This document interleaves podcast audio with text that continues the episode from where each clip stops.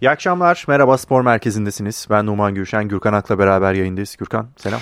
Selamlar Numan. Herkese iyi akşamlar. Tabii gündemimiz derbi olacak. Dün Galatasaray çok net bir galibiyet aldı. 3-0'lık galibiyet aldı. Şimdi bunu biraz daha detaylandıracağız. Tabii gündemin başlıklarını da biraz sayacak olursak senden tabii Galatasaray'ın sol bek gelişmesini de alırız. Ve elbette ki Beşiktaş'ta öyle bir döngü oldu ki yani Ronaldo'nun El Nasır'a gitmesi, daha sonrasında Abu Bakar'ın önce United'la anılması fakat daha sonra Vegors'un Ten Hag tarafından istenmesi ve El Nasır'dan sözleşme fesih şartlarında artık sona gelen Abu Bakar'ın Beşiktaş'a gelmesi. Öyle ilginç bir Evet. üçlü, üçgen oldu. Birbirini tetikleyen aslında Aynen öyle. gelişme diyebiliriz. Aynen kelebek etkisi gibi oldu. Oraya da geliriz birazdan. Ama derbiyle başlayalım. Galatasaray net bir galibiyet aldı ve şöyle bir başlık, başlıklandırabilirim ben sana. Hı hı. Eee, taktik çalışmanın yani rakibi çalışmanın sabit bir eee, oyun planına karşı üstünlüğü gibi yorumlayabilirim bence. Doğru. Yanlış bir yorum değil bence de. Çünkü herhalde derbiyi izleyenler ilk şu yorumu yapmıştır. Ee, Okan Hoca Fenerbahçe'yi çok iyi analiz etmiş demiştir. Evet. Çok iyi çalışmış demiştir. Ee, ben öyle dedim şahsen. Çünkü Galatasaray normal şartlarda evet 6 maçlık galibiyet serisiyle geldi Kadıköy'e. Kazanarak geldi. Moralli bir şekilde geldi ama Kadıköy'de oynadığı futbolu herhalde en son Başakşehir karşısındaki 7-0'lık maçla e, benzeştirebiliriz, hı. benzetebiliriz. Ee, hatta bana kalırsa ondan çok daha üstün bir ilk yarı performansı. Yani bir derbi olduğu düşünüldüğünde bir de bunun ezeri rakibinize karşı olduğu düşünüldüğünde Ve deplasmanda. ve deplasmanda inanılmaz başladı. Yani ilk 15 dakikada klasik bir Fenerbahçe baskısıyla başladı. Rossi'nin bulduğu iki pozisyon var. İkisinden de yararlanamadı. Hı hı. Ee, ben maçın en kötülerinden olduğunu düşünüyorum Rossi'nin. Evet. Ee, ve açıkçası George Jesus açısından da bir eleştiri yapılacaksa benim nezdimde Rossi'nin 11'de olması da benim için çok doğru bir tercih değildi bana göre. Hı hı. Ee, bunun dışında Galatasaray'ın ilk dakikadan itibaren her ne kadar o 15 dakikalık Fenerbahçe baskısını tekrar altını çizsem de ilk dakikadan itibaren hiç ayağı titremedi. Bana çok cesur, Hı hı. e, çok oy- ne oynadığını bilen bir takım görüntüsü verdiler. E, ve net bir galibiyet aldılar. Yani ikinci yarıda tabii şimdi devreye galibiyetle girmek e, çok önemliydi Galatasaray için ama ikinci yarıda onu tutabilmek de önemliydi. Fenerbahçe zaten direkt ikinci yarıda dörtlüye döndü. Hı hı. E, o Biraz da mecbur kaldı. tabii mecburi Gustavo'nun sarı kartlı oluşu Hı hı. ee, yani kötü bir performans gösteriyor zaten. Bir de hani ikinci sarı karttan atılıp eksileceğiniz bunu da gö- öngördü. Ee, Jorge Jesus değiştirdi dörtlüye döndü ama geç kalınmış bir hamleydi. Çünkü Galatasaray artık o moral motivasyonu gösterdikten sonra ne oynadığını da biliyor takım. Hı hı. Ee, çok iyi oynadığının farkında. Fenerbahçe'nin titrediğinin farkında. İlk defa Fenerbahçe'yi ben bu kadar ayakları titrerken gördüm bir derbide. Yani çok panik hali vardı takımda. Bence bir kere Galatasaray'ın çok net bir planı vardı. Hı hı. O da Fenerbahçe'nin önde kurduğu savunmasının farkında olup ona göre çok fazla topu dolandırmadan o arkadaki büyük boşluğa Hı hı.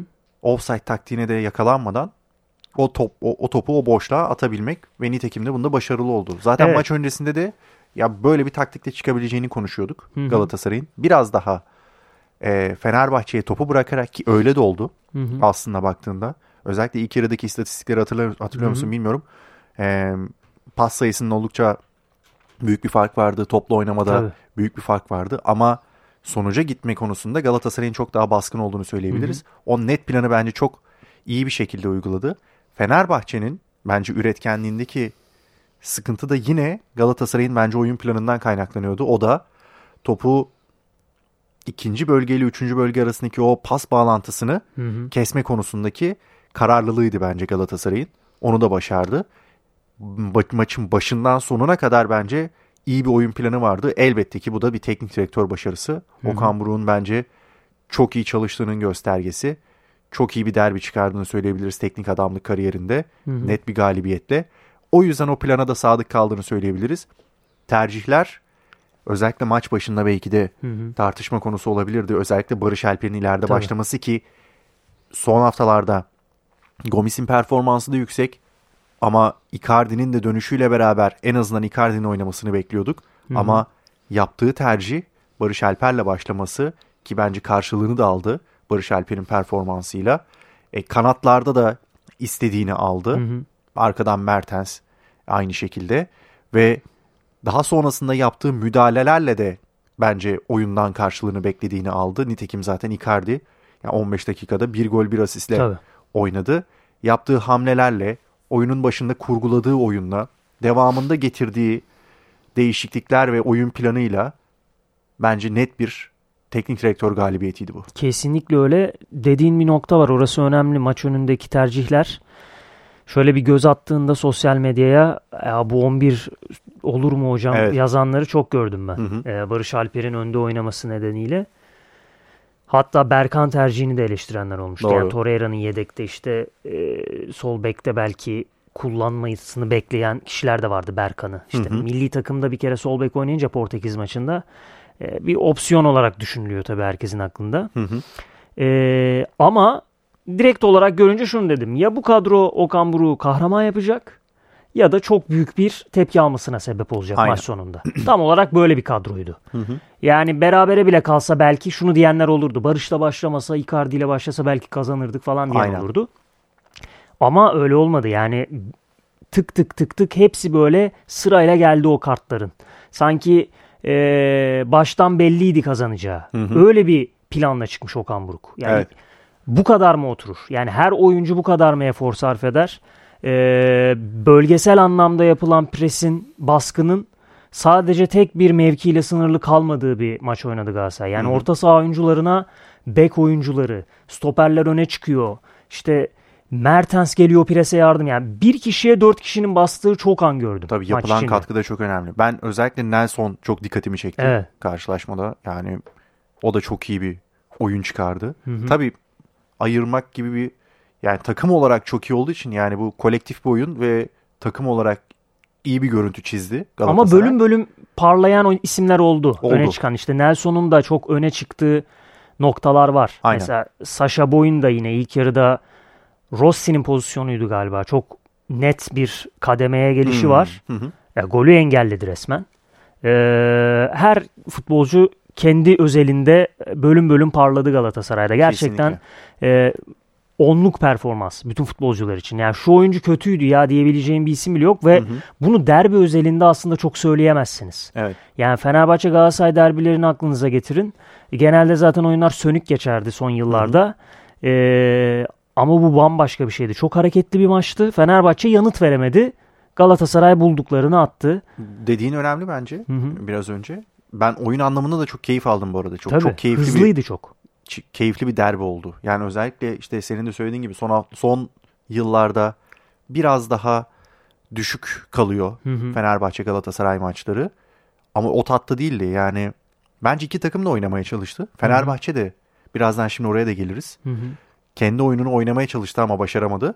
Ama Galatasaray da iyi bir kurgu ve oyunla oynadığı için güzel bir futbol da izledik bence bu arada. Hı hı. Ya ben keyif aldım derbi izlerken. Evet tabii yani 28 kaçtı 32. dakikada geldi Galatasaray'ın golü. Ee, o dakikaya kadar böyle karşılıklı atakların hı hı. olduğu hızlı bir futbol vardı. Yani uyutmadı seyirciyi aslında. Aynen. E, o açıdan değerlendirdiğinde doğru futbol severler açısından iyi bir maç olmuştur ama Fenerbahçeliler açısından, Fenerbahçe taraftar açısından aynı şey e, söyleyemeyiz tabii. Onlar gergin bir maç yaşadı. Yani 30. dakikaya kadar bile Galatasaray'ın iki tane offside'dan verilmeyen golü var. Hı hı. Doğru kararlar tabii ki. Tabii. Ama e, yine de bu bir mesaj niteliğindeydi. Yani Galatasaray ben geliyorum dedi hı hı. o pozisyonlarla. Hı hı. E, zaten işte sen de değindin e, Jesus'un oyun planına karşı nasıl oynayacağınız çok belli. Ben ilk 15 dakika oynanırken Fenerbahçe pozisyonları kaçırdı. E, orada meslektaşlarımızla kritik yaparken basın tribününde dedim ki Galatasaray çok sağlam duruyor. Ya olur mu arkadaşım dedi. Baksana Fener giriyor pozisyonlara. Hı hı. Yok dedim bu kesin meyvesini alır. Hı hı. Çünkü Anadolu kulübü gibi oynuyor şu an. Nasıl Fenerbahçe'ye Kadıköy'de Anadolu kulüpleri kontrol oynar. Sağlam evet. durur savunmada bir anda çıkar. Ama onu yaptı mı golü bulur. Hı hı. Sonra bir anda bir de Galatasaray'ın büyük takım kimliği ortaya çıkınca işte o Anadolu kulübü oyun stiliyle de birleşip bambaşka bir şeye evrildi. e, çok net galibiyet. Ben Fenerbahçe'nin son yıllarda sadece Galatasaray maçı maçları özelinde değil Beşiktaş-Trabzon maçlarını da katalım.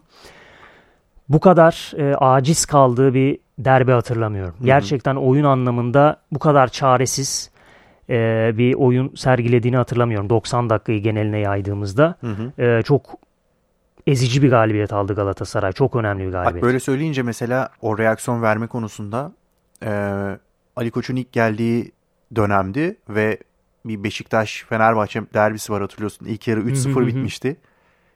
Ki belki de son dönemlerin en kötü Fenerbahçe'siydi. Hı hı. Ona rağmen ikinci yarıda reaksiyon göstermeyi Tabii. başarmıştı. Yani Hasan Ali'nin Hı hı. attığı gol Zayt atmıştı hatırlarsın. Hı hı, hatırlıyorum. O maçtan bahsediyorum. Hı hı. Orada bile reaksiyon vermeyi başarmıştı. Evet. Plana karşı taktik dedik. Taktik üstünlük geldi. Şimdi planı bence biraz değerlendirelim Fenerbahçe cephesinden. Şimdi özellikle Beşiktaş derbisi olsun, Trabzonspor derbisi olsun veya Avrupa'daki maçlar olsun, Ren maçı, Dinamo Kiev maçları. Böyle maçlar olduğu zaman genelde üçlü savunmayı tercih ediyor George Jesus. Evet. Ve bu defansif oyunun karşılığını açıkçası pek alamadı gibi. Ya Ren maçında mesela Ren maçını hatırlıyorum. Ren maçının dönmesinin başlıca sebeplerinden biri rakibinde 10 kişi kalmasıydı bu arada. Hı hı. Yani orada da Ren aslında üstün bir oyun sergiliyordu hatırlarsın. Dörtlüye döndü zaten sonra Fenerbahçe. İçeride yaptığı bu tercih sence doğru mu? Yani çünkü öyle bir oluyor ki yani orta sahayı da böylelikle biraz daha boşaltmış oluyorsunuz. Tabii bir adam Çünkü üçüncü bir oluyor. savunmacıyla oynamak zorunda kalıyorsunuz. Bu arada tamam sadece şey olarak eleştirmiyorum. Üçlü dörtlü olarak. Çünkü oyun içinde hücuma ve defansa geçişlerde de o 3-4 olayı zaten değişiyor. Hı hı. Hani o bambaşka bir mevzu. Bahsettiğim konu o değil ama hücum opsiyonu olarak biraz daha e, kendi evinde oynarken daha baskın olması gerekmiyor muydu Fenerbahçe'nin? Ya şimdi şöyle ilk George Jesus Türkiye'ye geldiğinde şöyle 5. 6. maçtan sonra biz hatta ben bu soruyu yönelttim kendisine bir basın toplantısında. Ee, üçlü savunma dedim. Hı hı. Üçlü oynamaktan aynı böyle kurdum cümleyi. Ee, üçlü oynadınız dedim. Aha. Biz üçlü oynamıyoruz dedi. İşte evet ben de o Ee, yüzden Şimdi biraz ondan sonra ben o e, ifademi şuna dönüştürdüm. Üçlü stoper düzeninde dönüştürdüm. Yani ben e, Fenerbahçe'nin kadrosunu sayarken de e, hocaya bir soru sorarken de Hı hı. üçlü stoper tercih ettiniz. Hı hı. Üç stoperle sahaya çıktınız gibi soruyorum sorularımı. O zaman okey diyor. Aha. Ya şimdi Fenerbahçe zaten dört savunma e, oyuncusuyla çıktığında da aslında üçlü stoper gibi bir düzende oyun kuruyor. Arao o iki or- Heh. stoperin arasına ben giriyor. onu diyecektim zaten. Aynen ama orada dediğin gibi şöyle bir fark var. Arao ya bir görev eklenmiş oluyor o zaman Aha. geri giriyor. Ama burada 3 tane stoperle oynadığınızda dediğin gibi orta sahadan bir ismi eksiltmiş oluyorsunuz. Hı hı. Bence Galatasaray'a bu maçta kesinlikle eee 4-2-3-1 taktiğiyle çıkması lazımdı Fenerbahçe'nin. Ya da 4-3-3 taktiğiyle çıkması lazımdı. Daha Evet. çok daha doğru olacak bu. Eee İrfan işte İrfan Can Kahveci'nin ben 11'de olmasını beklerdim şahsen. Hı hı. Eee muhtemel 11'lerimde de Rossi'nin yerinde İrfan'ı verdim. Ben diğer isimler tuttu. Ama eee İrfan'ın olmayışı, Rossi'nin ileride oluşu. Rossi'nin zaten en sıkıntılı yanlarından biri top tutma becerisi yok. Ayağında top tutamıyor. Evet. Rakibi e, ikili mücadelelerde zayıf kalıyor. Çünkü e, fiziksel açıdan eksikleri var. Hı hı. E Fenerbahçe top da tutamadı. Topu da tutamadı yani Evet. istediği noktalarda. Ya tamam top dolaştırabilirsiniz ama nitelikli dolaştırabilmeniz önemli onu. Dolayısıyla bu oyun planının Galatasaray maçında uygulanmaması gerektiğini düşünüyorum ben. Yani Hı hı. dörtlü bir düzende e, tıpkı son oynanan e, Hatay Spor karşılaşmasında kazanılan 4-0 maçta Hı hı. çıktı. Düzenle bana göre çıkması lazımdı Fenerbahçe'nin. Hem orta sahayı daha güçlü tutardı bana kalırsa hem bir yaratıcı ayak daha kazanırdınız. Hı hı. Çünkü tamam Jesus stoperlerden oyun kurmayı seviyor. Zalai'nin de ayağı fena değil. Arao da oyun kurucu özelliğine sahip. İşte Gustavo'nun da zaman zaman uzun topları gerçekten çok şaşırtıcı iyi olabiliyor. Hı hı. İşte Serdar da e ama hepsinin aynı anda gününde olmasını bekleyemezsiniz derbide. İşte farklı dinamikler var. O gerginlik işin içine girdiği zaman Jesus da bunu söyledi. Hı hı. Futbolcularım çok gergindi dedi. Evet. Bir de ben şuradan da bir İşler karışıyor o zaman. şöyle bir şu, şu pencereden bakacağım. Yani şimdi Avrupa maçları varken rotasyon kavramı bence daha anlamlıydı, daha altı doluydu. Çünkü Hı hı. hem lig maçı hem Avrupa maçı özellikle Türk takımları bu şartlarda oynadığı zaman çok zorlanıyor ve öyle bir geniş kadro Türk takımları için avantaj olabiliyor öyle Hı hı, dönemlerde. hı. Ama Avrupa maçları tamamlandıktan sonra özellikle bu rotasyon işi sadece lig maçlarına kaldığı için şimdi Mart'a kadar maçınız yok Hı hı. ve sadece lig maçlarını oynamak rotasyonlu bir şekilde o sabit 11'i bulamamak yani Süper Lig'de sanki biraz dezavantaj yaratıyor gibi geliyor bana. Doğru. Öyle tabii ki. Çünkü bir yandan da ya Türk takımları için özellikle Türk futbolcular için diyeyim ben. Hı hı. Yani yabancı oyuncular biraz daha si- sistem değişikliğine alışık oluyorlar liglerinde. Ee, daha varyasyonlu oynuyorlar ama Türklerde biraz daha böyle oturmuş kadro tabiri kullanılır. Evet, Yani aha. o daha böyle sistemi bellidir. Ee, oynayan oyuncular bellidir. Zaten Türk teknik direktörlerinin de oyun stiline baktığın zaman çok kadroyu değiştirmediklerini görürsün. Evet evet. Hı hı. Fatih Terim'i de böyle, Okan Buruk'u da böyle, Şenol Güneş'i de böyle bir dizilişi vardır o dizilişte çıkar. Evet aynen öyle. Sakatlık, kaza, bela olmadığı müddetçe budur. Cesus'un Ee, bir planı var. evet. O plana uygun oyuncular üstünden döndürmeye çalışıyor. Aynen öyle. Ama ya tabii ki de bu eleştirilerin sebebi şu an kaybedilmiş bir Galatasaray maçı ve bu planın tutmamış olması. Bu arada ama şöyle Galatasaray maçı kaybedildiği için söylemiyoruz. Sonuçta üçlü stoper düzeninde çıktığı maçlarda Trabzonspor'a kaybettiniz. evet doğru o açıdan da bakmak lazım. Ee, büyük karşılaşmalarda sıkıntı yaratıyor Aynen. ve hep aynı düzende çıkıldı. Ee, o yüzden bu maça dörtlü çıkması bence çok daha mantıklı olabilirdi. Ya da dediğim gibi Hatay Spor önünde oynanan futbol bence Galatasaray önünde de oynanabilirdi. Tamam kalibre farkı olabilir ama en azından takımın çok daha sağlam durduğunu düşünüyorum ben o e, düzende. Şimdi Gaziantep deplasmanı var ben üçlü çıkacağını zannetmiyorum. Üç stoperle çıkacağını zannetmiyorum Jesus'un Evet. o karşılaşmaya. Şeyi çok merak ediyorum. Şimdi daha zaman var tabii ama Mart ayında Beşiktaş maçı var mesela. Hı hı. Tabii alınacak skorlar da çok önemli o arada. Ama o karşılaşmaya da acaba yine büyük maçlarda kullandığı sistemle 3 stoperle, mi Stoperle mi çıkacak? çıkacak? Artık hep bunu sorgular olduk. Adana Demirspor deplasmanı var mesela. Doğru. En beğendiğim takımlardan biri demişti. O maçta acaba ne olacak? Ee, merak ediyorum. Soru Peki. işaretleri oluştu. Değerlendirmeye devam edeceğiz ama kısa bir ara vermemiz gerekiyor. Birazdan tekrar yayındayız. Spor Merkezi sürüyor. İlk bölümde derbiyi konuştuk. İkinci bölümdeyiz. İkinci bölümde de Gürkan biraz o bahsettiğim üçgen, kelebek etkisine değinelim istersen. Yani öyle bir oldu ki Ronaldo ayrıldı United'dan. Orada Abu Bakır'ın problem yaşadığına dair söylentiler çıktı. Abu Bakar takımdan ayrılmak istiyor. Tam United'la ismi anılıyordu. Hatta dış basında da çok gördüm.